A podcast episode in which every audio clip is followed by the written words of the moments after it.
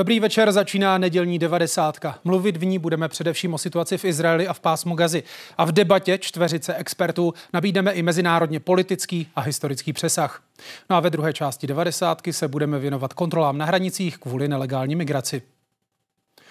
Palestinské ministerstvo zdravotnictví uvedlo, že při izraelském ostřelování pásma Gazy za posledních 24 hodin zemřelo 266 lidí, včetně 177 dětí. Číslo nelze nezávisle ověřit. Izrael mezi tím oznámil, že zintenzivnil své údery a obyvatele pásma Gazy opět varoval, ať se přesunou na jih. Pokud zůstanou na severu oblasti, můžou je Izraelci považovat za komplice hnutí Hamás. Přes hraniční přechod Rafách mezi Egyptem a pásmem Gazy přejel druhý konvoj s humanitární pomocí. Bylo v něm 17 kamionů a podle některých svědků překročilo hranici i několik cisteren. Pásmo Gazy je odříznuto od dodávek potravin, vody a elektřiny a palivo naléhavě potřebují mimo jiné tamní nemocnice pro provoz generátorů. A probereme, jak už zaznělo, také situaci na českých hranicích. Ministr vnitra Vít Rakušan totiž dnes naznačil další pokračování namátkových kontrol na hranicích s Německem i se Slovenskem. Podle Rakušana jde ale o politické rozhodnutí, protože počty nelegálních migrantů klesají.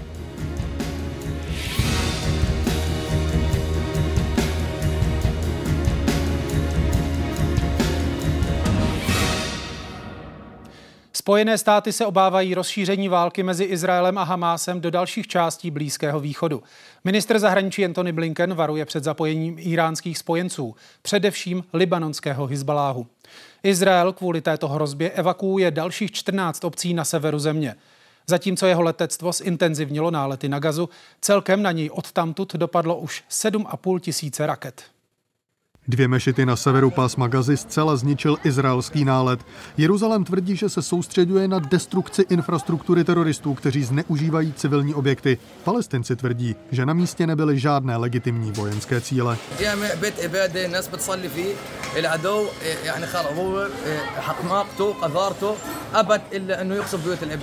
Na dohled od ostřelovaných míst rostou v Gaze nové stanové tábory. Jejich obyvatelé jsou zcela odkázáni na humanitární pomoc. Prvních 20 kamionů s potravinami a zdravotnickým vybavením přijelo z Egypta v sobotu. V neděli jich na hraniční přechod Rafách dorazilo dalších 19. Lidé v Gaze si stěžují na zoufalý nedostatek základních potravin. إذا يومين ثلاث أيام لقدام رح يصير كارثة في قطاع غزة ولا حد بتوقعها u Gazy stojí seřazeny izraelské tanky a další obrněná technika, prozatím se zakrytými děly. Prohlášení premiéra Benjamina Netanyahua při návštěvě bojových jednotek ale jasně ukazují, že kabinet rozhodnutí navždy zničit teroristickou hrozbu z Gazy nemění.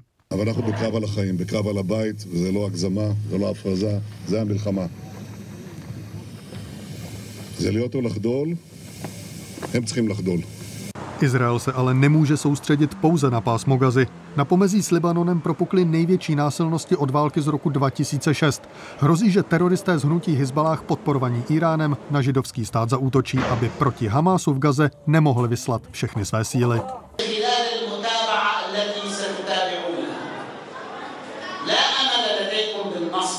Možné eskalace konfliktu na Blízkém východě se obává i největší spojenec Izraele, Spojené státy. Do regionu vysílají další protiraketové systémy a do pohotovosti uvedly své jednotky rychlé reakce na pomoc Izraeli i ochranu vlastních sil, které už v oblasti mají. David Miřovský, Česká televize. Teď už slibovaná debata čtveřice expertů. Našimi hosty v 90. jsou Irena Kalhousová, hmm. ředitelka Herclova Centra izraelských studií Fakulty sociálních věd Univerzity Karlovy. Dobrý večer vám přeju. Hezký večer. Vedle ní Petr Hladík, ředitel odboru Blízkého východu a Severní Afriky Ministerstva zahraničních věcí. I vám dobrý večer.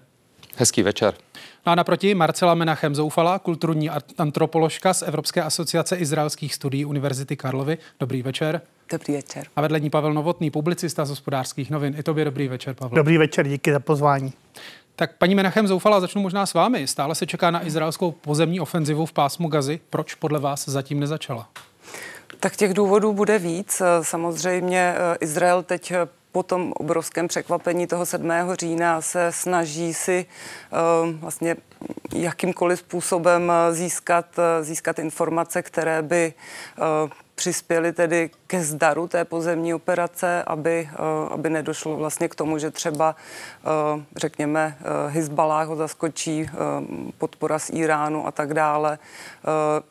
Dokonce se spekuluje o, o možnosti podpory Ruska, které spolupracuje s Iránem na ukrajinské frontě. Takže ty obavy vlastně z eskalace z toho, že by se potom ten konflikt mohl dál e, přelít, e, jsou, jsou veliké. E, musíme samozřejmě vlastně jako ta, ta pozemní, té pozemní operaci se, se Izrael v tuto chvíli asi, asi nevyhne. Um, mohl by se uh, vlastně stát uh, určitým slabým hráčem v tom regionu, kdyby, uh, kdyby uh, do té vlastně se nepokusil Hamas porazit. Uh, máme například uh, zajímavá čísla z Washington Institute, který zkoumal nálady a postoje blízkovýchodních zemí v červenci 2023. Tam vlastně zkoumal, zkoumal eh, v Emirátech a v Saudské Arábii to, jakým způsobem eh, vlastně se, se nahlíží na ty demonstrace, které probíhají v současné době v Izraeli už eh, téměř 10 měsíců, které jsou tedy za vlastně... Teď míníte ty demonstrace proti soudní reformě. Ano, ano, demonstrace proti soudní reformě, vlastně proti ohrožení demokracie vlastně v Izraeli. Eh, takže eh, vlastně Washington Institute zkoumal, jakým způsobem eh, se na to nahlíží v Emirátech a v Saudské Arábii. Je nutno říct, že tyto dvě země, Emiráty, podepsaly abrahamské dohody s Izraelem v srpnu 2020.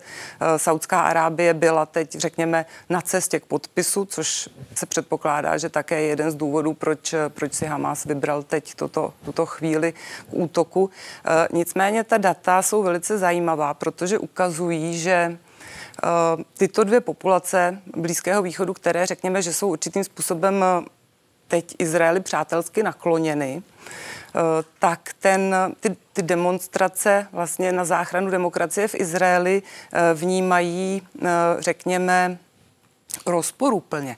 Ze 70% v obou těch zemích vlastně to číslo vycházelo téměř stejně. 70% respondentů uh, to vnímá tak, že Izrael uh, vlastně je uh, hluboce rozdělená a oslabená společnost, která by mohla být jednoho dne poražena. A pouze 17 obě, obě země mají stejné číslo, eh, se, eh, se domnívá, že ty demonstrace, ty masové protesty jsou ukázkou toho, že Izrael je eh, vlastně silnou demokracií, kde jsou respektovány různé názory. Takže já bych vlastně z toho můžeme vyvozovat, že Izrael je svým způsobem v jakési pasti eh, na tom Blízkém východě, že pokud by nereagoval a nepokusil se Hamas porazit, tak bychom eh, vlastně viděli, že eh, se, se nějakým způsobem ta, ta jeho reputace a posléze vlastně by mohlo dojít k tomu, že bude, že bude vojensky napaden. Pavle, dá se z těch izraelských prohlášení dovodit, kdyby ta pozemní ofenziva mohla začít? Myslím, že nedá. Souvisí to především s tím, že Amerika brzdí patama a fakt se snaží, aby ta pozemní operace nezačala, pokud možno co nejdřív. Navíc se Izrael vrátil k té svojí staré taktice, že vyzobává cynicky řečeno, šéfy Hamasu, islámského džihádu a podobně z pásma Gazy. Já se dokonce myslím, že je taktičtější v tuhle chvíli tou pozemní operací jenom hrozit a nikoli ji provést. Prostě protože přesně schromažďují se informace a podobně. Taky si myslím, že ta pozemní operace prostě jednou přijde. A už z prestižních důvodů, jak bylo řečeno, zkrátka dobře, v regionu je to nutný, jak si ukázat ramena, ale v tuhle chvíli bych si netroufl odhadovat, v jaký horizontu to bude. Ale je dokonce klidně možný, že to bude trvat třeba ještě dny a možná i týdny, ale v tuto chvíli bych spíš řekl, že bych si vsadil spíš na dny. Pane Hladíku, nakolik podle vás v případě dalších odkladů té pozemní operace hrozí, že v podstatě ten prvotní šok z těch izraelských obětí, obětí z toho vraždění Hamásu přebije ten rostoucí počet eh, obětí na palestinské straně, eh, ta zhoršující se humanitární situace v pásmu Gazy. Nakolik tohle hrozí vlastně zmenšenou podporou Izraele ze strany mezinárodního společenství primárně západu? Uh, já bych řekl, že jste v na konci té otázky přesně naznačil, eh, jestli hrozí nějaká změna postoje, tak je to jenom v zahraničí. A nicméně já bych ještě k tomu, co říkali kolegové, kolegové na začátku, chtěl říct, že a tady nejde jenom o nějakou projekci Izraele ven e, do regionu, ale tady jde především o to, a budu mluvit z osobní zkušenosti, protože e, s naším ministrem Lipavským jsme tam byli prakticky okamžitě po začátku toho konfliktu. Míra šoku a odhodlání. A to je to, co si myslím, že činí jak si to vypořádání se s Hamásem naprosto nevyhnutelným. Byť samozřejmě souhlasím, že jistě Izrael nemůže projevit slabost, ale tady jde především o to sebevnímání, o tu reakci společnosti, která ano, jistě ještě týden před zahájením, zahájením toho odporného útoku, a tak se demonstrovalo na náměstích kvůli justiční reformě, ale nyní je ta společnost naprosto sjednocená. A jestli se ptáte na reakci mezinárodního společenství, tak já za Českou republiku a budu opakovat, že my jsme ti, kteří připomínáme, že se nesmí zapomínat, proč ten konflikt vypukl. To znamená právě na ten terorismus Hamásu, kterým to všechno začalo a který je opravdu srovnatelný s tím, co dělal islámský stát. A jestli bude prostor, tak eh, já se potom ještě mm, jak si vrátím k tomu, jak vůbec ta vojenská operace probíhá a proč tak probíhá. Ale nechci, nechci jak si... Klidně to rozvěďte v tuhle chvíli, není problém. A Již eh, dneska, když vidíme ty demonstrace, které probíhají, bohužel i v našem regionu, bohužel i, i v Praze jsme viděli, viděli prostě nějakou menší demonstraci, a tak samozřejmě, že to je něco, s čím vedení Hamásu počítalo. A když se podíváme do historie, minimálně od té doby, co Hamás násilně ovládl pásmo Gazy, tak těch konfliktů bylo několik. V minulosti to bylo tak, že prostě vyletěly rakety, přišla nějaká odvetná reakce a logicky těch palestinských civilistů zahynulo více, než bylo izraelských obětí. Ale ten důvod je jednoduchý. A Hamas a konec, konec konců Ismail Hania, který z bezpečí Gazy a komentoval, že i Rusko za druhé světové války obětovalo miliony svých obyvatel. A myšleno, proč my bychom nemohli obětovat ty palestince, kteří jsou v pásmu Gazy, tak už stokrát bylo zmíněno, že to je nejhustěji obydlená oblast na světě. A když si připomeneme, jak začal tento útok, to znamená vypálením nějakých pěti tisíc raket, a když se máte bránit, tak je samozřejmě logické, že všechno nezvládne jenom Iron Dome. A navíc je tam, je tam šílená diskrepance v tom, že jedna střela Iron Dome, která samozřejmě je schopná tu a, a raketu Hamásu zachytit, tak stojí někde od 50 do 100 tisíc dolarů, kdežto raketa Hamásu, já nevím, od 500 do 3 tisíc dolarů. To znamená, že vy musíte zlikvidovat, zlikvidovat ty odpaliště, a pokud Hamas využívá svoje vlastní uh, lidi jako lidské štíty, no tak logicky dochází k těm lidským obětem. Paní Kalhousová, proč podle vás Izrael zatím otálí s tou pozemní operací? Zajímá mě jeden konkrétní faktor a ten, tím je, jsou rukojmí. Nakolik tohle v tom hraje roli? A možná i vás se zeptám, necítíte v průběhu těch dvou týdnů, které uplynuly od toho vraždění ze strany Hamásu, tu změnu toho mezinárodního narrativu, že se přece jenom rozmělňuje ta pozornost světa a více se soustředí teď na ty palestinské oběti? Tak té první části otázky, samozřejmě ta otázka rukojmích je zásadní. To je to, proč ta ofenzíva eh, se pozdržela a jak říkal, jak říkal eh, kolega, eh, prostě jsou to američané, které prost, kteří prostřednictvím Kataru vyjednávají o propuštění alespoň části těch rukojmích. Dostáváme poměrně takové rozporuplné informace. Někde se mluví o tom, že se předně bude vyjednávat o těch, kteří nemají izraelské občanství, to znamená, jsou to cizinci, anebo lidé, kteří mají dvojí občanství, což samozřejmě v mnohých lidech evokuje NTB, kdy prostě eh, stejně jako po únosu letadla eh, v roce 1976 se dělili rukojmí na, na židy a nežidy, na Izraelce a neizraelce, tak to je zřejmě eh, část o čem se jedná, nebo jedna část rukojmích. A také se údajně mělo jednat o ženy a děti výměnou za, za vězenkyně, palestinské vězenkyně v izraelských vězeních. A je prostě jasné, že v momentě, kdy začne ta pozemní ofenzíva, tak naprosto nebude možné v tom šíleném chaosu, který vznikne, eh, jednak vyjednávat a jednak zajistit alespoň částečnou bezpečnost těch rukojmích, protože pak samozřejmě se očekávat, že Hamas prostě bude používat ta rukojmí eh, k věcem, které já si ani nechci představit, protože povede tu psychologickou válku proti Izraeli. Hamas konec konců už říkal, že prostě ty rukojmí začne popravovat, bude to dělat veřejně, bude to dávat živě, živě na své sociální sítě. Takže myslím si, že to je jeden z těch důvodů, proč se s tou ofenzívou prostě, prostě čeká.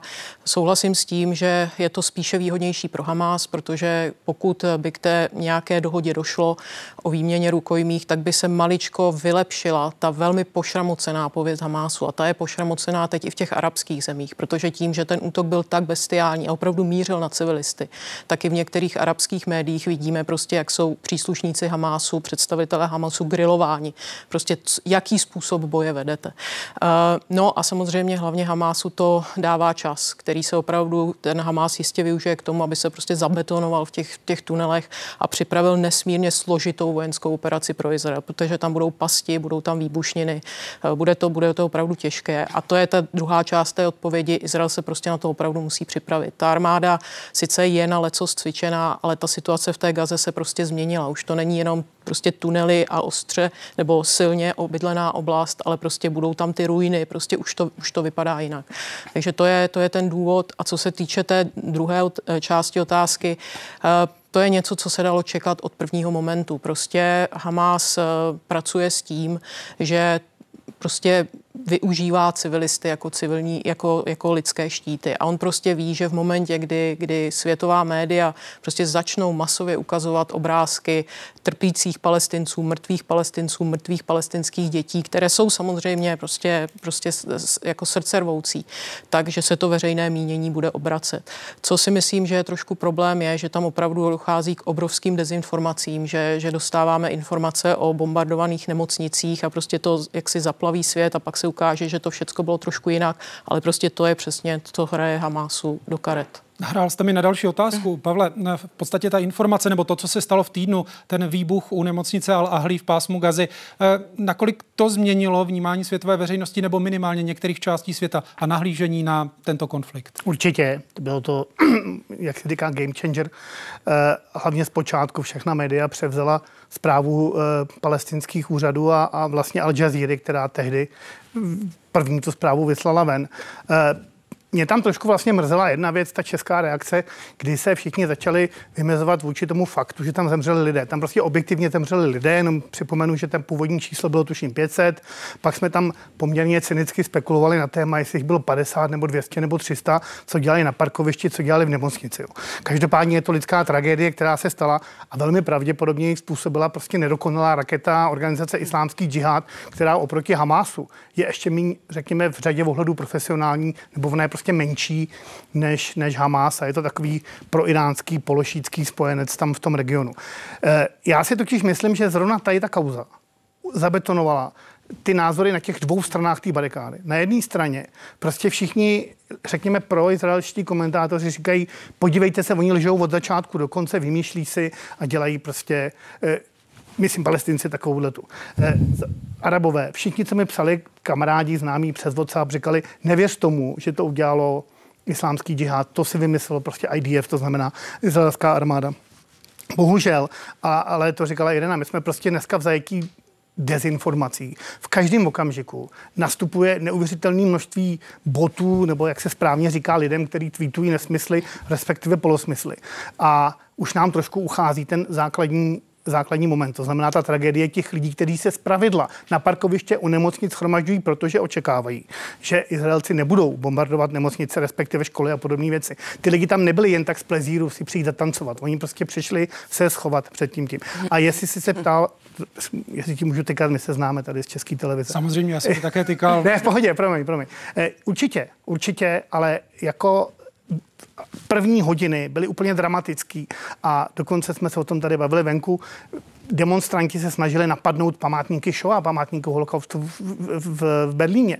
Až takhle daleko to došlo a e, teď si myslím, že to vyšumělo a je to vlastně škoda, i když teď byla nějaká nová poměrně absurdní zpráva Channel 4, nebo kdo to byl tehdy, který tvrdil, že to vlastně bylo všechno ještě jinak. Jinými slovy je otázka, jestli třeba arabská veřejnost kdy uvěří tomu, že by to, mohl být, že by to mohla být arabská raketa, která tu tragedii způsobila. Hmm. Paní Menachem Zoufala uvěří, nebo může arabská veřejnost uvěřit tomu, že opravdu za tento útok na tu nemocnici nemůže Izrael, ale vadná raketa zajímá arabský svět, nebo zajímají fakta, nebo tam hraje roli, řekněme, ta poptávka, nebo já nechci používat ten výraz tlak ulice na tu oficiální reakci politických představitelů?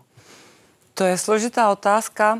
Eh, nicméně dneska zrovna eh, vydal IDF prohlášení, že snad pětina eh, raket vystřelených z Gazy na Izrael dopadá stále do Gazy.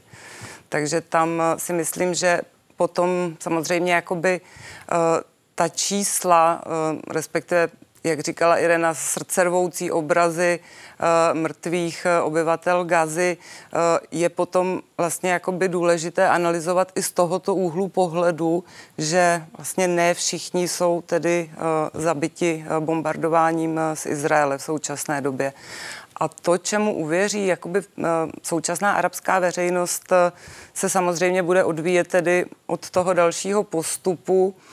Nicméně můžeme si říct, že především po podepsání těch abrahamských dohod, ale už před jsme zaznamenávali signály z, z arabského světa, že vlastně palestinská otázka uh, začíná být méně a méně, řekněme, zajímavá pro ten arabský svět.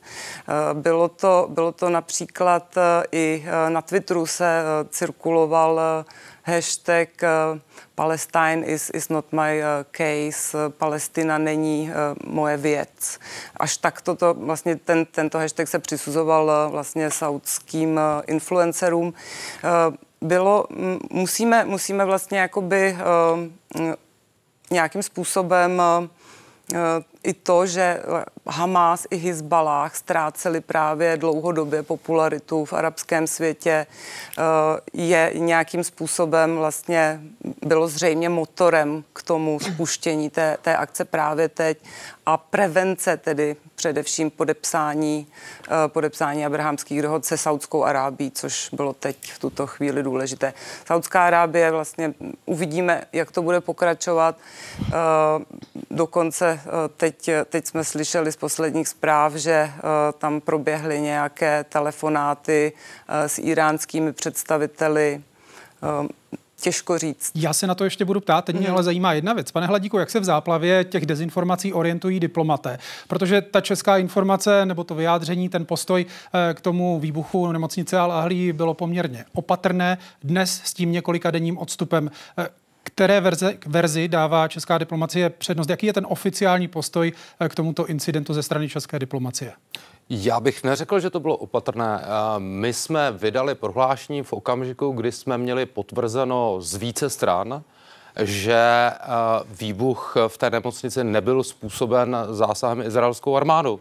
A v té chvíli jsme se k tomu vyjádřili a myslím si, že to vyjádření bylo naprosto jednoznačné. Já si myslím, že to je eh, prostě to, o co se snažíme v každé chvíli. Prověřujeme ty informace jak s naším zastupitelským úřadem v Tel Avivu, tak s kolegy, eh, kteří eh, jsou na styčném úřadě teďka, teďka jsou dočasně umístěni v Jeruzalémě. Ale já bych k tomu chtěl říct jednu věc. Všichni, v zásadě všichni, ať už v Evropě, dokonce i v arabském světě, přiznávali po těch útocích právo Izraele na sebeobranu. Všichni viděli tu bestialitu a bylo to jasné. A já se jenom ptám, eh, jak by ta sebeobrana měla vypadat v okamžiku, kdy jsou pořád dál z pásma gazy ty rakety vystřelovány. A, a proto my jsme někdy jaksi viněni z toho, že náš postoj je příliš jednostranný. Ale já si myslím, že v tomto, jak si česká diplomacie Eh, nemá tu volbu. Říkáme-li, že má Izrael právo na sebeobranu. Samozřejmě říkáme, je to demokratický stát, ví, co to je mezinárodní humanitární právo a snaží se omezovat ty vedlejší ztráty nebo collateral damages, ale o to právo na sebeobranu prostě přicházet nemůže, protože v opačném případě by mohl tak maximálně čekat, až Hamásu dojde munice. Navzdory tomu, co říkáte, a ta otázka bude směřovat na paní Kalhousovou, vidíme v Evropě masové demonstrace. Včera 100 tisíc lidí v Londýně, mnohdy s velmi militantními antisemickými hesly. Eh, čím to, že palestinská otázka v Evropě takto rezonuje a je to něco, z čeho by měly mít západní vlády obavy?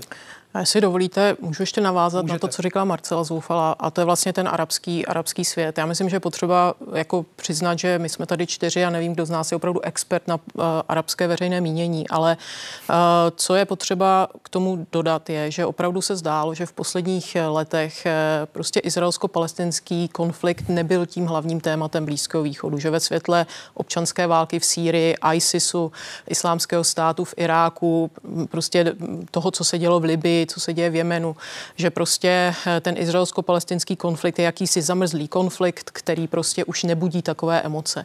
A že eh, spousta těch arabských zemí prostě teď už se raději soustředit na jaksi vlastní problémy a spíše tedy s Izraelem navázat vztahy, protože mají toho společného nepřítele a tím je ten šítský Irán.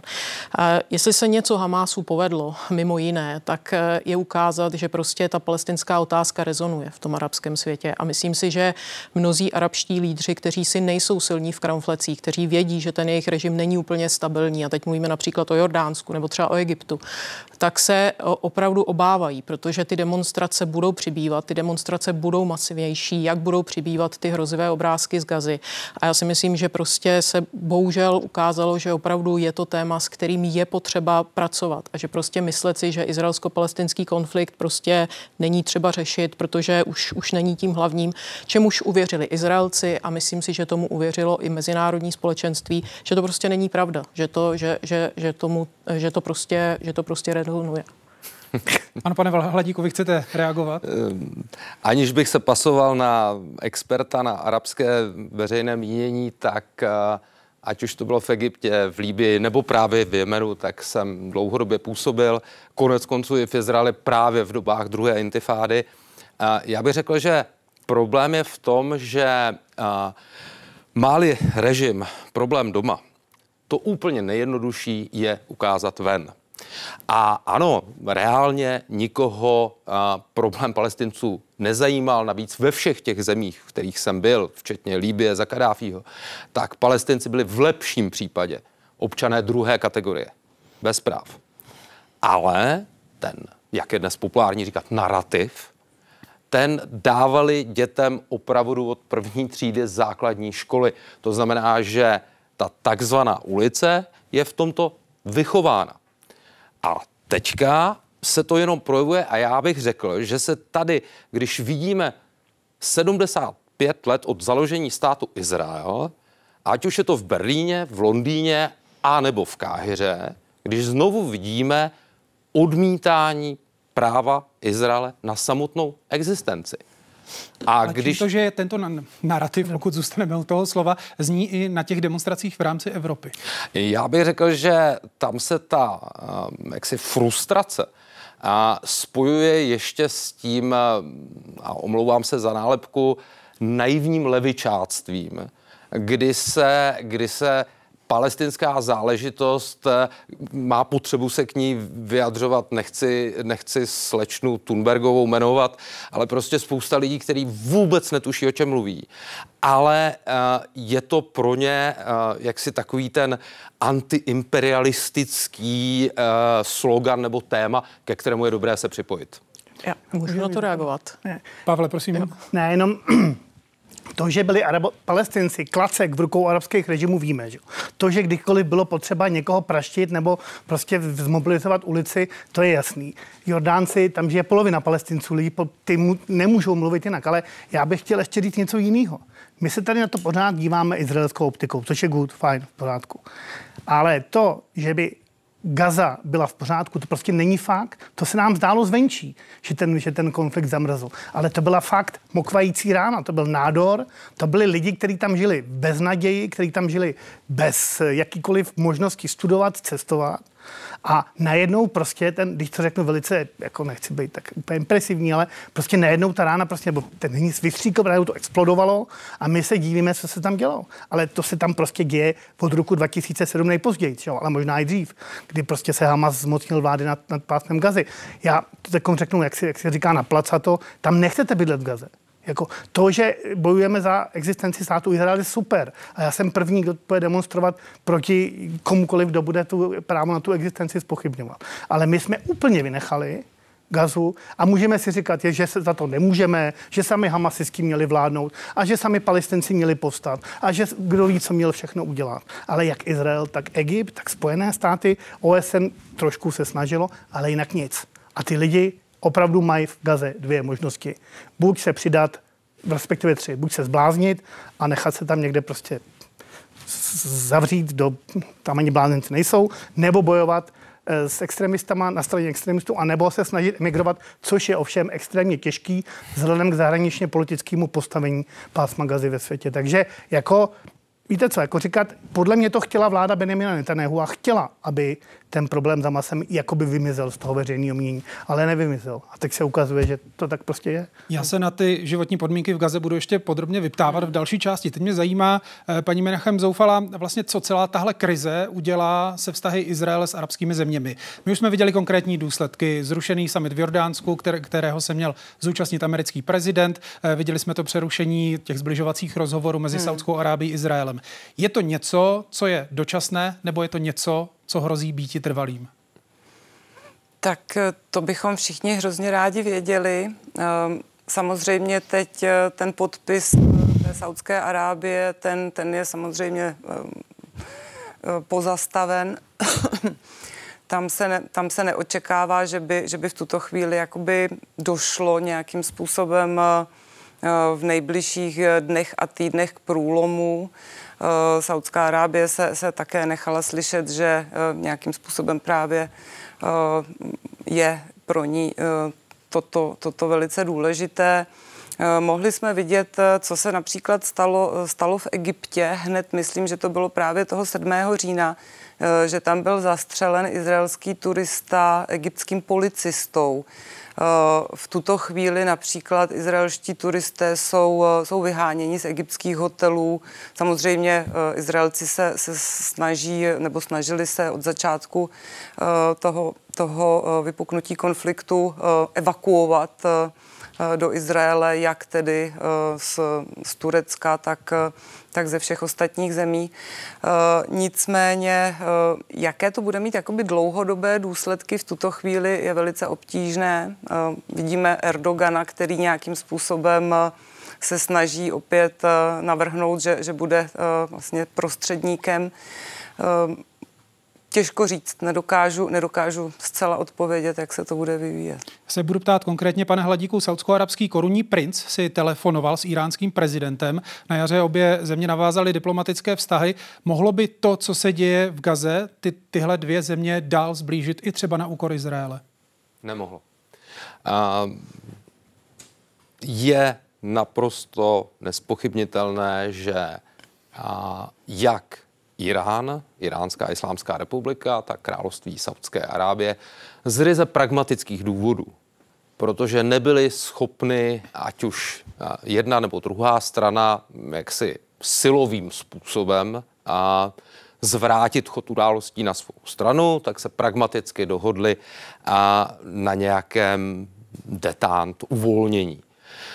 Ale ty problémy které jak si je staví na rozdílné strany, tak ty nadále přetrvávají, ať už je to situace v Jemenu, ať už je to Irák, prostě to nikam nevymizelo. A já si myslím, že ano, až, až horká fáze tady tohohle konfliktu uh, pomine a až Hamas bude zlikvidován, jakože jsem, uh, a teď nemluvím, uh, to bych chtěl odpovědět Pavlovi, uh, já se na to dívám čistě českou optikou, uh, protože, protože jsem zaměstnancem Českého ministerstva zahraničí. Ale uh, myslím si, že objektivně to je něco, k čemu dojde a stejně jako pragmatismus vedl ty vlády, které jsme jmenovali, to byla marocká, emirátská nebo sudánská, k tomu, aby s se státem Izrael navázal spolupráci, no tak se k tomu znovu opět vrátíme. Paní Kalhousová, jak silnou pozici v celém tom konfliktu má Irán a je v jeho zájmu ten konflikt eskalovat třeba prostřednictvím plného zapojení Hezbaláhu z Libanonu? Je s ubíhajícím časem zřejmé, o co Iránu jde? Tak Iránu určitě šlo o to eh, zbrzdit nebo nejlépe zastavit to přibližování se Izraele s arabskými zeměmi. To je něco, co prostě není v iránském zájmu a v tom určitě, jak si Hamas sehrál tu důležitou roli. Ehm, já nevím, do jaké míry bude chtít eh, Teherán eskalovat eh, tu situaci tak, aby se z toho stal opravdu regionální konflikt. On vlastně Irán je natolik inteligentním a asi zřejmě i racionálním aktérem, že málo kdy přímo provokuje ty, kteří jsou silnější než je Irán samotný. K tomu má prostě Irán takzvané proxies, to znamená ty, ty své prodloužené ruce.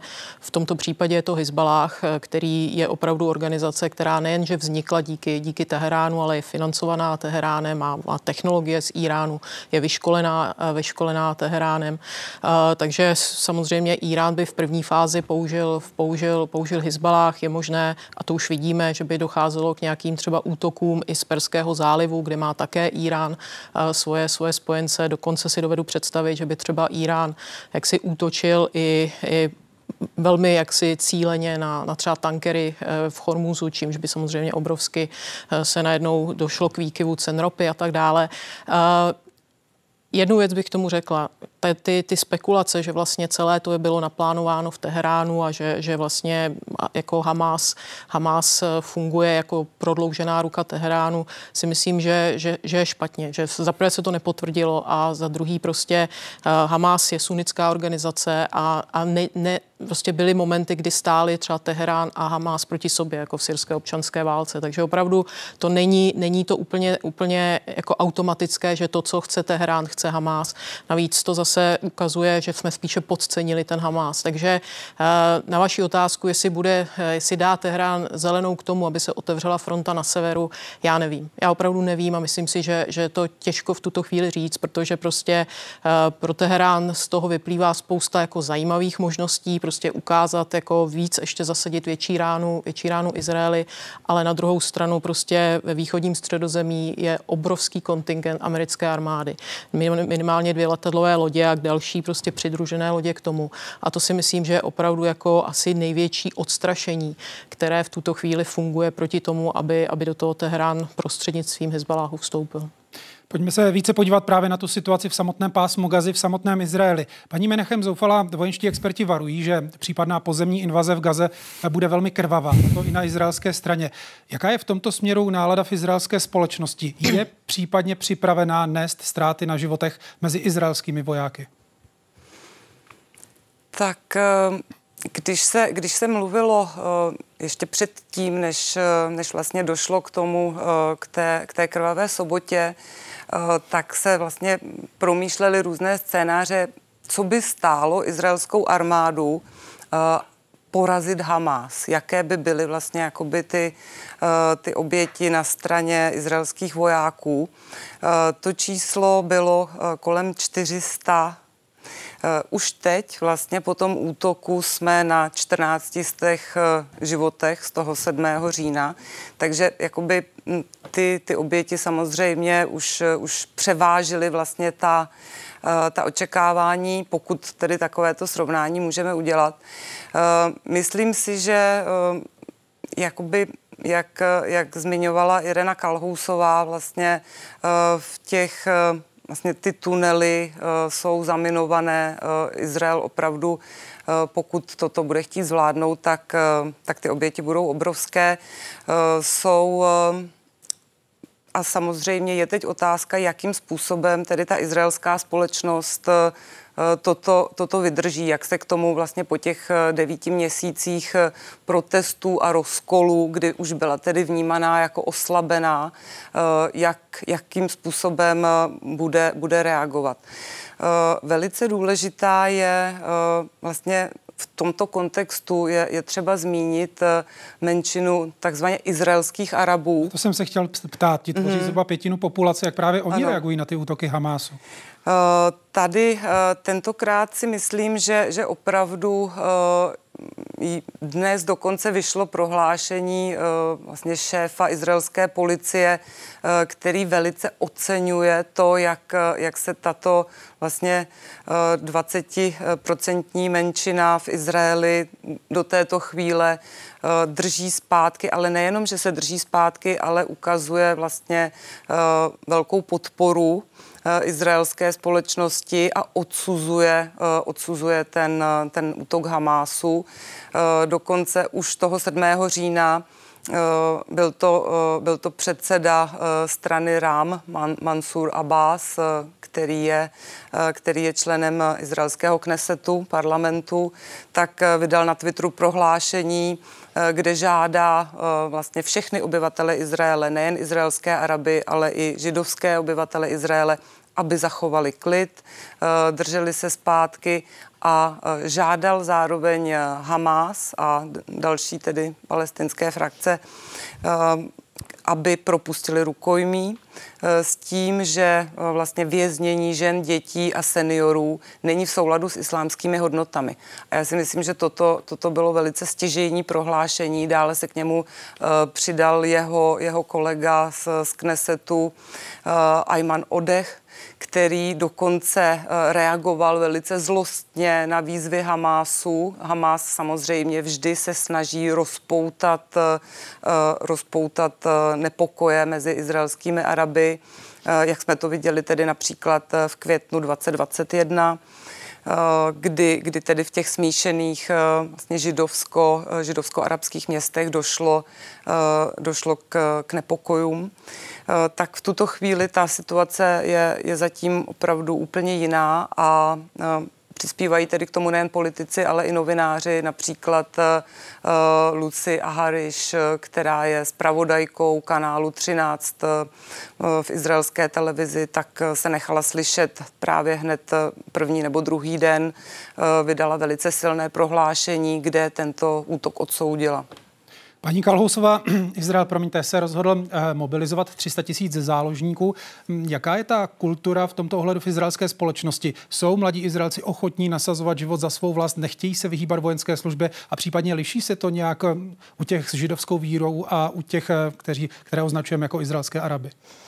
Tak eh, izraelští arabové neslouží v izraelské armádě až, až na výjimky, takže těch se, to, těch se to bezprostředně netýká, ale jak říkala Marcela, opravdu teď ta solidarita jde napříč eh, těmi, těmi, těmi vyznáními v Izraeli. Ono je to také proto, že eh, vlastně Hamas zaútočil také na, na, na arabské město, jo? Takže, takže oni jako nedělali rozdíly. Vlastně hned toho sedmého prostě zavraždili asi 19, 19 Arabů a unesli několik, několik z nich do Gazy.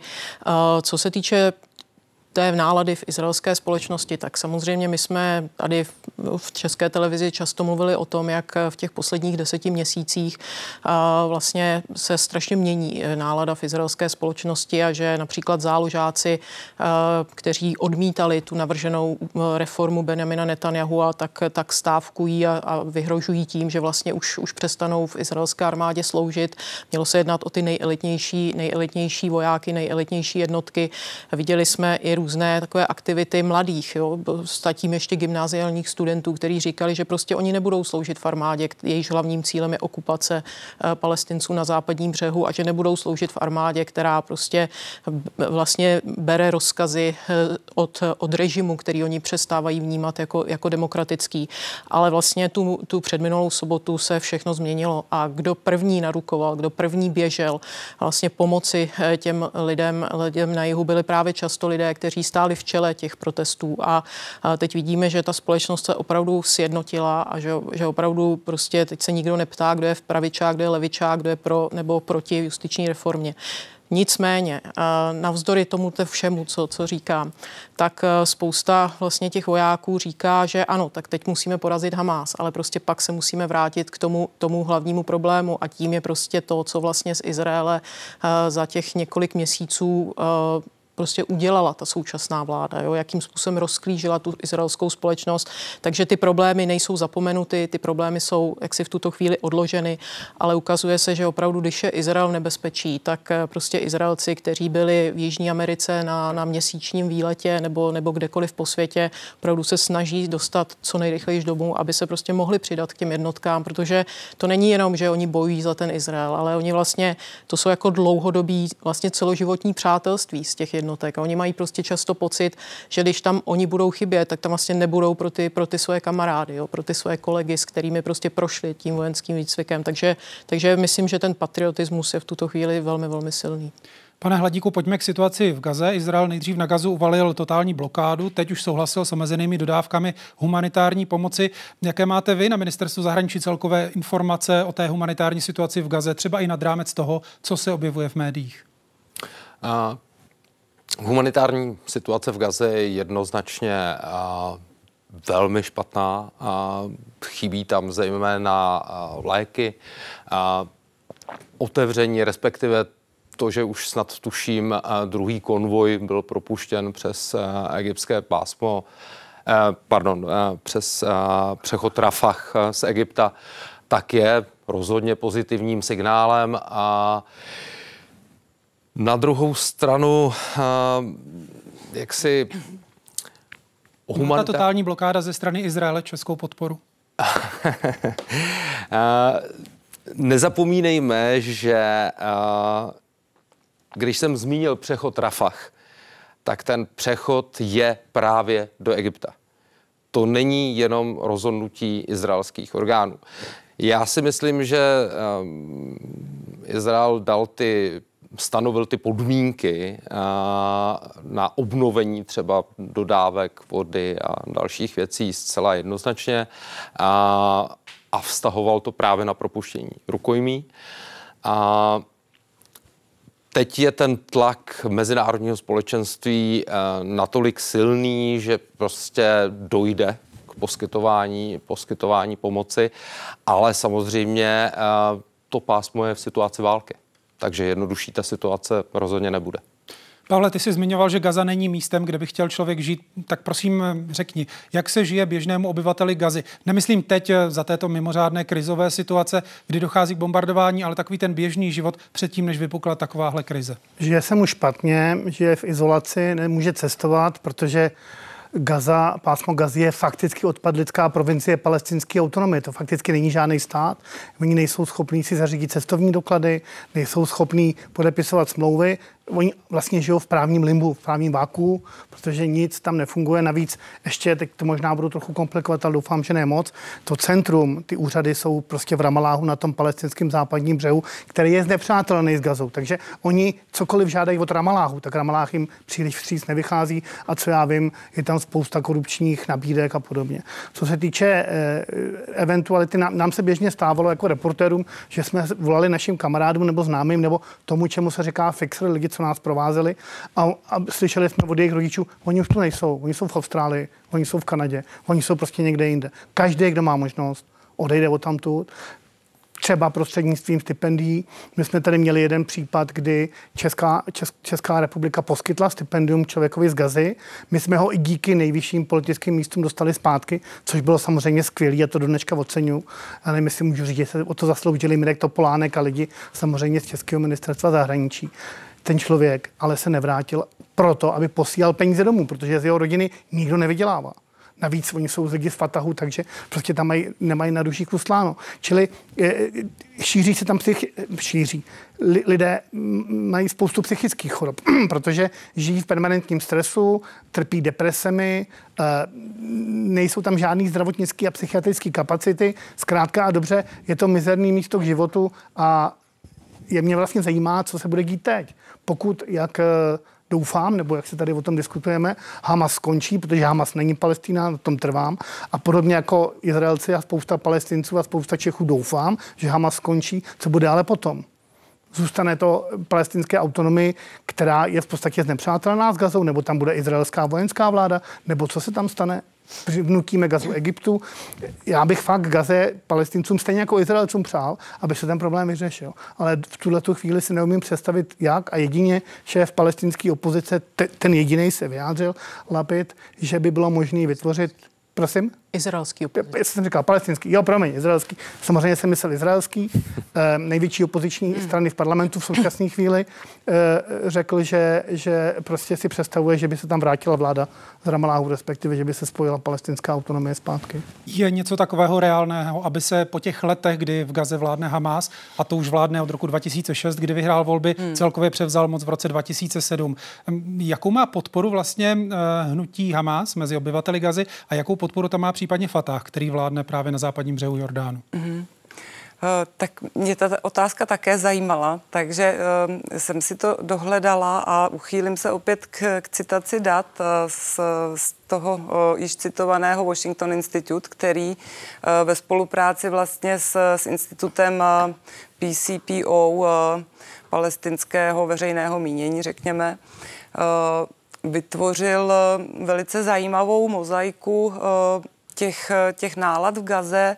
Vlastně tento výzkum, tedy samozřejmě jako teď ta data budou úplně jiná, ale bylo to právě v červenci 2023, není to tedy vůbec dávno, kdy přes 60 Gazanů vlastně chtělo, aby Hamas udržel s Izraelem příměří a 50% z nich vlastně souhlasilo s tím, aby aby Hamas neeskaloval a aby naopak přijal dvoustátní řešení, což jsou poměrně vysoká čísla. 70% Gazanů eh, dokonce eh, si představovalo, že by eh, právě palestinská autonomie vyslala někoho do Gazy, řekněme, kdo by, kdo by to tam bezpečnostně a administrativně převzal. Eh, s tím, že by se Hamas vzal, vzdal tedy své eh, vlastně svých separátních, jakoby svých nezávislých vojenských ozbrojených sil. Takže já si myslím, že jakoby tento a tato čísla jsou, jsou de facto, uh, se nemění příliš od roku 2014, kdy se tento průzkum provádí. Uh, určitě bude existovat jiný průzkum, který bude uh, o něco odlišný, ale myslím si, že, že přece jenom jakoby to načrtává určitým způsobem jakoby naděje plný obrázek, který by dával v podstatě jakoby Gazanům nějaké, řekněme, lepší vyhlídky do budoucna. Pane Hladíku, jak se na to díváte vy z pohledu české diplomacie? Pokud se podaří Hamas z pás magazy nějakým způsobem odstranit, je opravdu realistické, aby tam moc převzalo hnutí Fatah a vůbec palestinská samozpráva stejně jako na západním břehu Jordánu, případně nabízejí se ještě nějaké jiné možnosti? Tak já jenom, to je drobné upřesnění, je to palestinská národní zpráva. Fatah je jenom součást Organizace pro osvobození Palestiny. A nicméně ty, s kterými jednáme my a které pokládáme za reprezentanty eh, palestinců, je právě palestinská národní zpráva. Já bych znovu jenom připomněl, a byl to právě Hamas, který násilně převzal od palestinské zprávy a ta násilnost spočívala v tom, že je prostě pozhazovali z výškových budov a pozabíjeli takhle vypadalo převzetí, převzetí vlády Hamásem nad pásmem Gazy. A už tehdy, protože to bylo relativně nedlouho poté, co se Izrael jednostranně stáhl z pásma Gazy, ještě za premiéra Sharona. A poté v roce 2006 Hamás vyhrál volby a mezinárodní společenství jasně stanovilo podmínky, za kterých a jak si s tou nově vytvořenou administrativou bude jednat.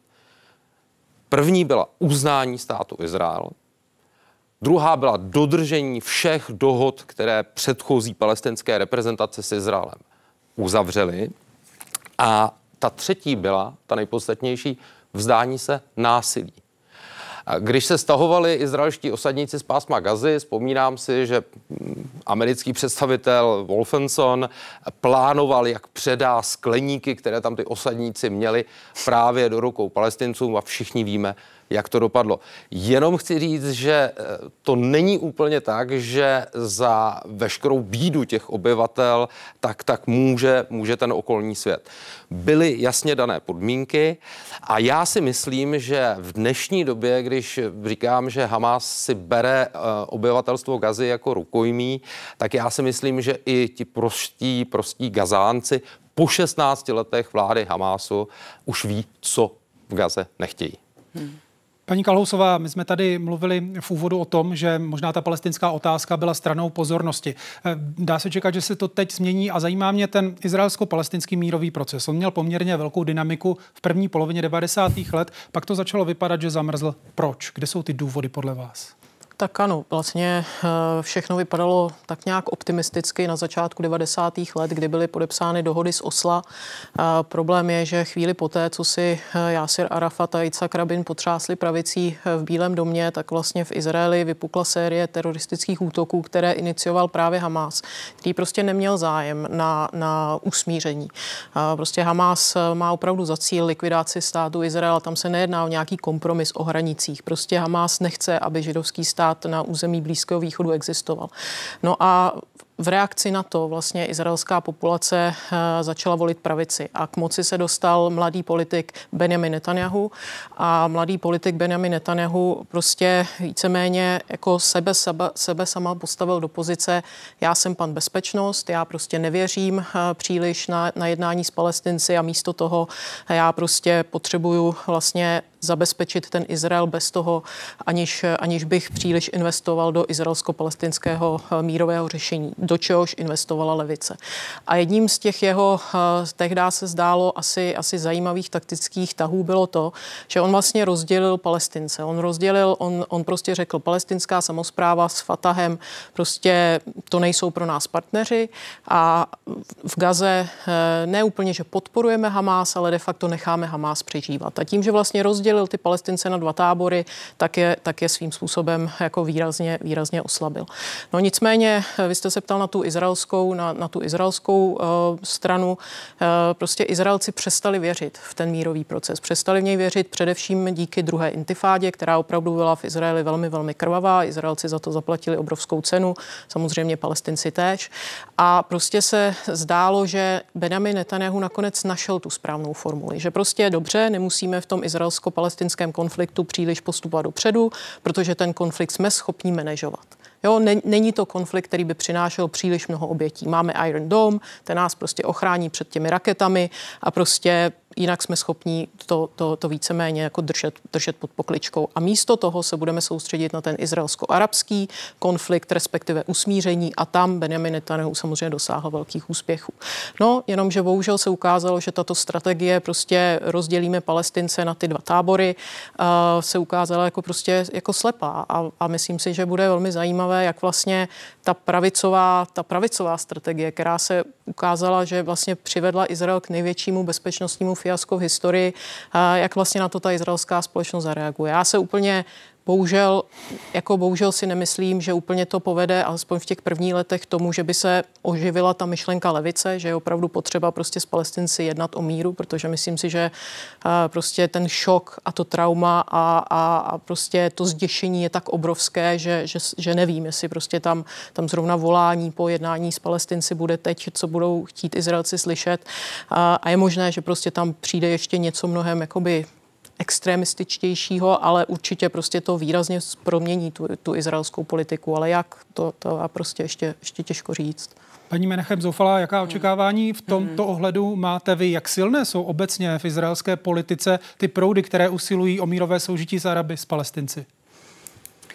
Tak eh, já bych řekla, že hm, jestli jsou silné v tuto chvíli, ehm, to asi, já vám to řeknu, že je tam třeba například v tuto chvíli v Izraeli a na západním břehu je 66 organizací, o kterých můžeme mluvit jako eh, peace building neboli mírotvorných, které nějakým způsobem se angažují, eh, řekněme, iniciují kontakty mezi židovskou a arabskou populací, podporují společné vzdělávání, společné školy, eh, ta, aby, aby nějakým způsobem ta občanská společnost, která je vlastně v Izraeli, bych řekla, velice silná a například Haifa, město Haifa, tak ta se uvádí jako, jako místo, kde je velice silná střední arabská třída, která právě spolupracuje vlastně nebo má, má velice časté kontakty s tou židovskou populací.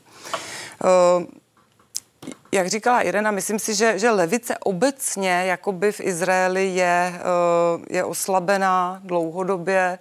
Uh, teď bych řekla, že, že bude ještě nějakým způsobem se, se dlouho z toho šoku zpamatovávat, protože to jsou právě jsou vlastně to ti, kteří nějakým způsobem uh, se snaží jakoby navazovat, demonstrují za práva palestinců na univerzitách a snaží se uh, podporovat uh, právě všechny tyto možné organizace, které Netanyahuova vláda, uh, řekněme, že jim třeba se snažila nějakým způsobem snížit financování a tak dále. Eh, takže myslím si, že, že ta levice bude nějakým způsobem jakoby ochromená. Eh, je samozřejmě i důležité pro, pro izraelskou levici, aby cítila nějakou podporu toho mezinárodního společenství. Tam si myslím, že, eh, že je možné právě se, jakoby, aby, aby levice globálně mm, se, se třeba nedistancovala od Izraele Eh, tak plošně, jak to, jak to někdy vidíme, eh, například bojkotem a tak dále, protože to má potom naprosto devastující účinky eh, na tu, na tu morálku těch levicových uskupení v Izraeli, když vidí, že, že de facto ať dělají, co dělají, tak jsou stejně posuzováni a házeni do jednoho pytle s Itamarem Bengvirem například. Ale možná ještě, pokud bychom se na to podívali z té palestinské strany, zajímá mě možná takový ten historický přesah. Eh, kde se vzala myšlenka na to mít palestinský stát? Z čeho palestinci odvozují ty svoje touhy mít vlastní stát? Tak to je velmi složitá otázka. Já Rozumím, trouf... zkusme prosím stručnit. Já si troufám říct, že svým způsobem to byla reakce na vznik izraelského státu, protože eh, palestinci jako takový žili na tom území, teď neříkám, že od věku, ale prostě existovali a najednou se museli vymezovat. A teď vůbec neříkám, jak vůči tomu izraelskému státu. Posléze se zase objevily teze, že palestinci žádní neexistují, že jsou to vlastně jenom arabové. I kdyby se ten palestinský stát ustavil od roku 1948, dneska eh, ta silná myšlenka státnosti tam existuje. Navzdory tomu, že eh, se dokonce mluví o tom, že by vznikly tři státy. To znamená, že by Gaza a západní břeh nefungovaly dohromady. Čili já jenom, jenom k tomu, k těm Arabům a e, Palestincům, a tak my to tady trošku pletem. Malinko se mi zdá, jo, v něčem. Protože Arabové s izraelským pasem jsou úplně jiný lidi, než ty, co žijou ve východním Jeruzalémě a ty, co žijí v palestinské autonomii. A pak jsou ještě beduíni, kteří slouží v armádě a pak jsou druzové a tak. Ta izraelská, ta izraelská problematika je velmi složitá a velice jinak reagují lidi ve východním Jeruzalémě a jinak reagují Arabové s izraelským izraelským pasem na všechny ty věci. A teď jsem to nechtěl jenom, jenom jsem to chtěl jak si jenom dojednotit. Na druhou stranu eh, je pravda, že v tuhle chvíli palestinci chtějí i pásmo Gazy. A mimochodem, zajímavá věc je, a já ji teda nezdílím samozřejmě tu obavu, egyptiané tvrdí, že nechtějí, aby palestinci odešli do Egypta jaksi do uprchlických táborů proto, že by se pak mohlo stát z jejich pohledu, že by se zavřelo to pásmo Gazy a že by se tam dostěhovali Izraelci. Jenom chci říct, že až takhle paranoidní může ta představa toho arabského mm. světa být o tom, co se teď děje v Gaze. Já si nemyslím, že to tak je. Já jenom vím, že takhle to psali, psali egyptské noviny. Takže je, bude strašně složitý ty dva světy poskládat dohromady, protože v tuhle chvíli si nevěří a jsme zpátky u té nemocnice. Zdroj IDF pro arabský tisk neexistuje. Prostě taková věc není. A možná pro někoho jo, ale fakticky nebudou asi tu, tu informaci tisknout. Bohužel, v tomhle případě bohužel, protože ta analýza samozřejmě IDF, to znamená izraelských sil, byla přesná a správná. Ještě prosím velmi rychlou hmm. reakci, chtěla jste reagovat? Jenom, jenom jak tady uh, Pavel Novotný naznačil ohledně té demografie, tak, uh, tak možná jenom upřesnění, že když jsme mluvili o té 21% menšině, co je teď v Izraeli, tak to je zhruba uh, 2 miliony 300 tisíc obyvatel, skládá se z 84% muslimů, 8% arabských křesťanů a 8% drůzů. Takže to vlastně zahrnuje toto číslo, zahrnuje právě i takzvaně východní Jeruzalém a Golandské výšiny. Ano, ta problematika je složitá. Otázek by byla ještě mm. spousta, nicméně čas nás tlačí. Dámy a pánové, já vám děkuji, že jste byli hosty dnešní devadesátky a přeju vám hezký večer. Děkujeme. Děkujeme. se. Díky na slanu.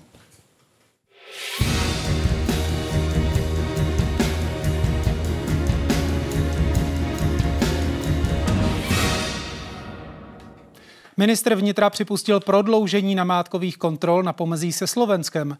Zatím je vláda schválila do 2. listopadu. Změnit by to příští týden mohlo rozhodnutí Berlína, že nechá další dva měsíce hlídat česko-německou hranici. Ty namátkové kontroly své výsledky přináší a ve chvíli, kdyby prostě Německo postupovalo takto vůči České republice, Polsku, Švýcarsku, Rakousku, tak si neumím představit, že my bychom mohli nějak jednostranně od těchto opatření ustoupit. Německo kontroly spustilo 16. října, prozatím na 10 dní. Nevylučuje ale, že můžou trvat do Vánoc. Hnutí Ano českou reakci, tedy případné prodloužení dozoru na východní hranici, podporuje. To znovu zavedení kontrol jsme tady měli již v minulém roce, kde jsme ministra vnitra k tomu vyzývali, ale my si musíme říct, kde je ten největší problém a ten největší problém je, že eh, je tady na stole migrační pakt, a přidáme komentář. Hostem ve vysílání je Martin Rozumek, ředitel Organizace pro pomoc uprchlíkům. Dobrý večer vám přeju. Dobrý večer. Jak silný je ten migrační proud přes Českou republiku dál na západ? Jsou podle vás ty hraniční kontroly opodstatněné?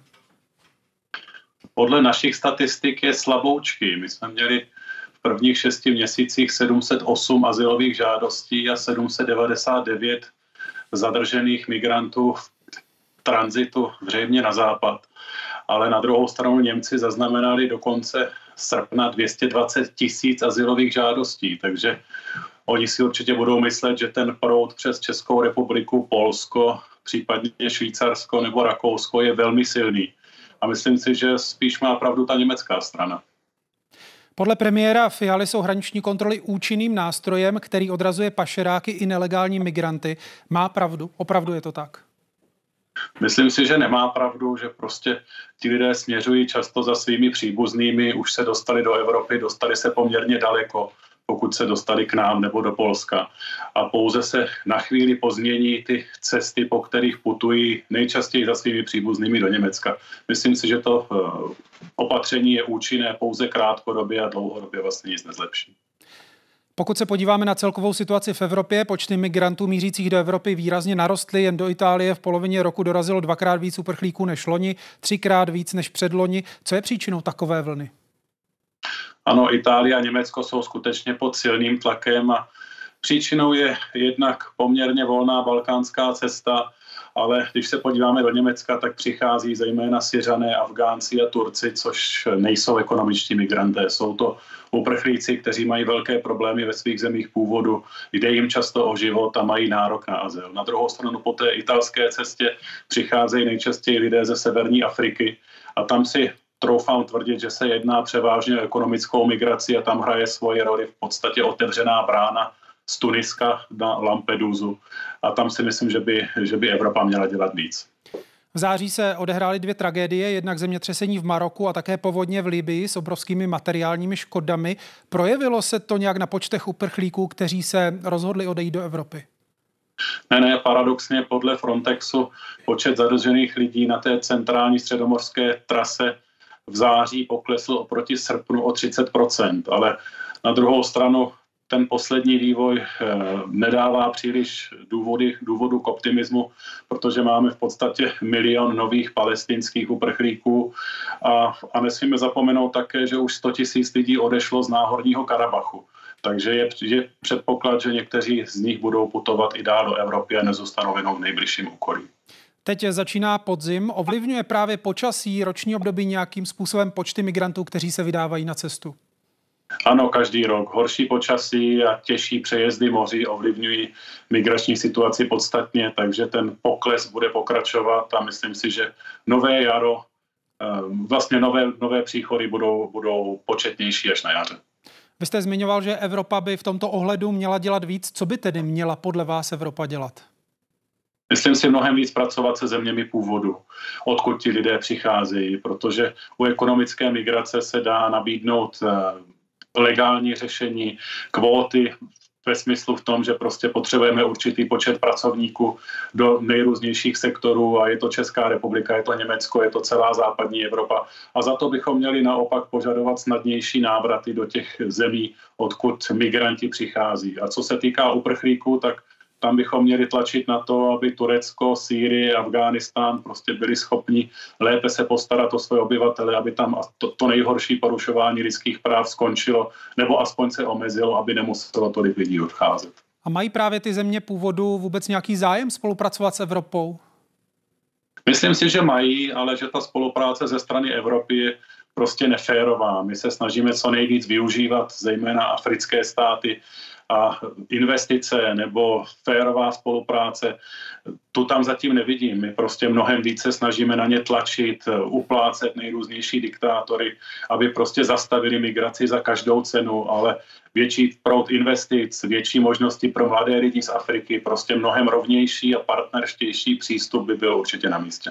Nicméně to, co navrhujete, není to běh na příliš dlouhou trať. Jsou k dispozici podle vás i nějaká krátkodobější řešení, která by mohla být účinná? Je to běh na dlouhou trať, ale musíme s tím konečně začít. Nemůžeme si 20 let říkat, že tady opevníme hranice a budeme všechny lidi vracet. Takže to, co navrhují politici, to znamená přísnější kontroly a ochranu vnějších hranic, prostě vidíme, že nefunguje. Pokud nejsou legální cesty, tak budou přicházet lidé nelegálně. Takže musíme hledat jiné možnosti a to jsou možnosti spolupráce a mnohem, mnohem lepší spolupráce právě se zeměmi původu.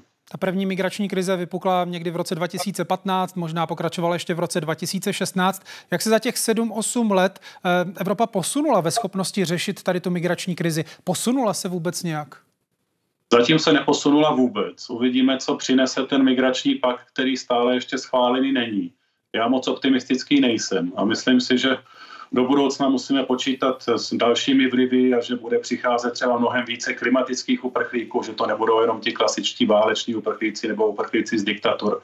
Takže si myslím, že bychom co nejdřív měli nějaký společný systém zavést, ale musí být férový, nesmí být založen pouze na odstrašení a detencích a to je podstata toho migračního paktu. Takže pokud nenabídneme férovou spolupráci a a možnosti rozvoje také pro země původu, tak si myslím, že pořád budou mít navrh převaděči a budou přicházet uprchlíci ve velkých počtech.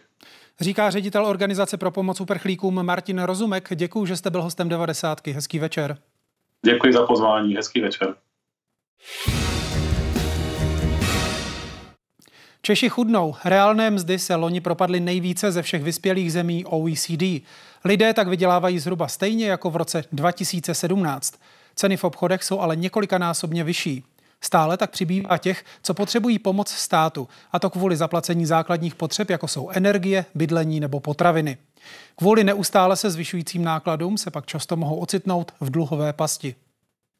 A je pravda, že celkově ty dávky jsou komplikované, je jich celá řada, které jsou namířené na ty chud, chudší a my vlastně víme i z celkem tvrdé evidence z vyloučených lokalit, že vlastně Eh, lidé nečerpají dávky, i když, to, i když, ne, i když na ně mají nárok. Jest, jestli to sloučení uh, těch čtyř sociálních dávek, včetně toho nejdůležitějšího uh, příspěvku na bydlení, jestli může vést k tomu, že lidé víc o ty dávky budou žádat a, a protože jestli to byla tak byrokratická, eh, ta byrokratická překážka, množství těch papírů, to, co jsme s, da, s Danem Prokopem tady rozebírali mnohokrát, nebo jestli tam je i stud, a stále bude poměrně velké procento lidí, kteří jsou v nouzi a o tu dávku si neřeknou. Může to k tomu vést, že, to, že, že více lidí, kteří to, potřebu, to potřebují, budou o to žádat, ale musí s tím přijít i určitá automatizace, jo? protože ono to není jenom stud, komplikovanost byrokratického řízení, ale i velká diskrece těch samotných byrokratů, to znamená těch úředníků. My víme, eh, kolegové z Brna, Eh, vědci zjistili, že prostě když zažádáte o dávku nebo zažádáte, kontaktujete vůbec úřad s romským jménem, tak máte nižší pravděpodobnost, že vám odepíšou. To jsou všechno faktory, které vstupují do toho, jak ti lidé, jak ti lidé vlastně žádají o ty dávky, nebo spíš nežádají. Eh, a čím více ten proces bude zautomatizovaný, bude tam menší vlastně právě ten zásah toho úředníka, jestli si to ten člověk zaslouží nebo nezaslouží, tím to povede k tomu kýženému cíli. Uh, ale ten kýžený cíl je asi vzdálený, co se týče toho sloučení, protože vy osobně to odhadujete na, na kdy, že by ta jedna dávka těch sloučených čtyř mohla v praxi fungovat. Uh, nevím, jako ne, není to, uh, prostě v současné chvíli je to uvnitř ministerstva, de facto vytváří se ta koncepce a zdaleka to ještě je daleko od toho, aby to šlo do nějakého připomenkového řízení a tak dále, takže uh, určitě to nebude řádov, v řádech měsíců nebo půl roku, to určitě ne. Jsme ještě schopni skultivovat ten systém současnosti, než, bude, než dojde k tomu sloučení, protože s Danem jsme tady ukazovali ty velké plachty před rokem. Hmm. Jinými slovy, jaké kroky ještě mohou ten systém zjednodušit? Eh, já myslím, že v současné chvíli se povedlo trošku skultivovat ten eh, příspěvek na bydlení, eh, v tom smyslu, že přeci jenom tam máme ten výsledek, že od ledna letošního roku to čerpá výrazně více lidí a větší částky. Otázka je, jestli to míří na ty správné, to ne, zatím nevíme, ty data nejsou propojená, takže nejsme to schopni dostatečně říct. Pravděpodobně tam došlo u důchodců k větší nárůstu čerpání, což není nutně špatně. Jestli se to dostalo do těch vyloučených lokalit, o tom mám teda pochybnosti. Uh, takže to se nějakým způsobem podařilo skultivovat a ten zbytek asi mám pocit, že budeme muset počkat na tu větší reformu. No. Eh, Dane, když se podíváme na eh, proměnu toho, toho systému, která slabá místa po těch kritikách, které jsme i v tomto hmm. pořadu hmm. vedli, ještě stále vidíte do okamžiku, než se podaří vytvořit jednu dávku, která bude eh, lépe administrována? Já bych teda se zaměřil hlavně na tu jednu dávku, protože ta slabá místa se dají nějak optimalizovat, to jsou drobnosti, dá se lepšit to čerpání, ale důležité promyslet ten systém, protože skutečně ten stav je takový, že třeba přídavek na děti, na to má nárok přes 40% rodin už a čerpá to eh, zhruba čtvrtina z těch, co mají nárok.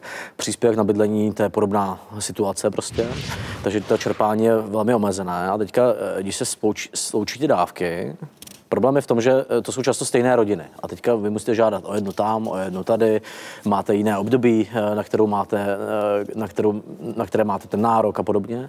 Když se sloučí ty dávky a automatizuje se to, že třeba ten úřad práce si bude tahat vaše výdaje od dodavatelů energie a podobně, aktualizuje se mu mzda od zaměstnavatele. Jak jsme viděli, žadatelé což, nebudou muset dodávat náklady na bydlení. Což jako by byl opravdu krok dobrým směrem, že by se to automatizovalo, zlehčilo. Nebylo by tam, že vypadávají ty rodiny rodiny, že zapomenou něco doložit po čtvrtroce a podobně, tak se ten systém může zjednodušit a tím se taky omezí ta stigmatizace, protože ten stud samozřejmě nastává ve chvíli, kdy se musíte jako moc doprošovat o tu dávku. Když byla automatická dávka eh, takových těch pět tisíc, eh, tak o to požádalo kolik? 80% těch eh, domácností s nárokem. Takže ta automatizace, to je podle mě krok dobrým směrem, kam jdeme po Zároveň si s tím musí eh, uvědomit to, že když zroste ten takzvaný uptake, to, to čerpání těch dávek, tak musí si dobře uvědomit, eh, jak to omezit, protože dneska ten příspěvek na bydlení už má nárok eh, jako relativně velká část těch rodin. Takže já bych byl pro omezení té skupiny, která má nárok, dneska je možná až moc široká, Eh, automatizace, zvýšení toho čerpání. A třetí princip eh, je, aby se vyplatilo pracovat, protože eh, to je nejdůležitější, zejména u těch jako lidí s nižšími příjmy, aby když si zvýšíte příjem třeba o tisíc korun, aby vám z toho nakonec nezbylo 150 korun, prostě, jako, jo, nebo dvě stovky. Což bohužel v některých kombinacích dneska existuje a je dobře jako myslet na to, aby se hodně vyplatilo pracovat, abyste nebyl penalizován za to zvýšení toho příjmu tím, že vám klesnou ty dávky moc. Jo. Takže to my tam jako diskutujeme i na MPSV a snažíme se to ale i ministerstvo si to mě uvědomuje, že tohle jsou ty hlavní principy, eh, kterými jít. Jo.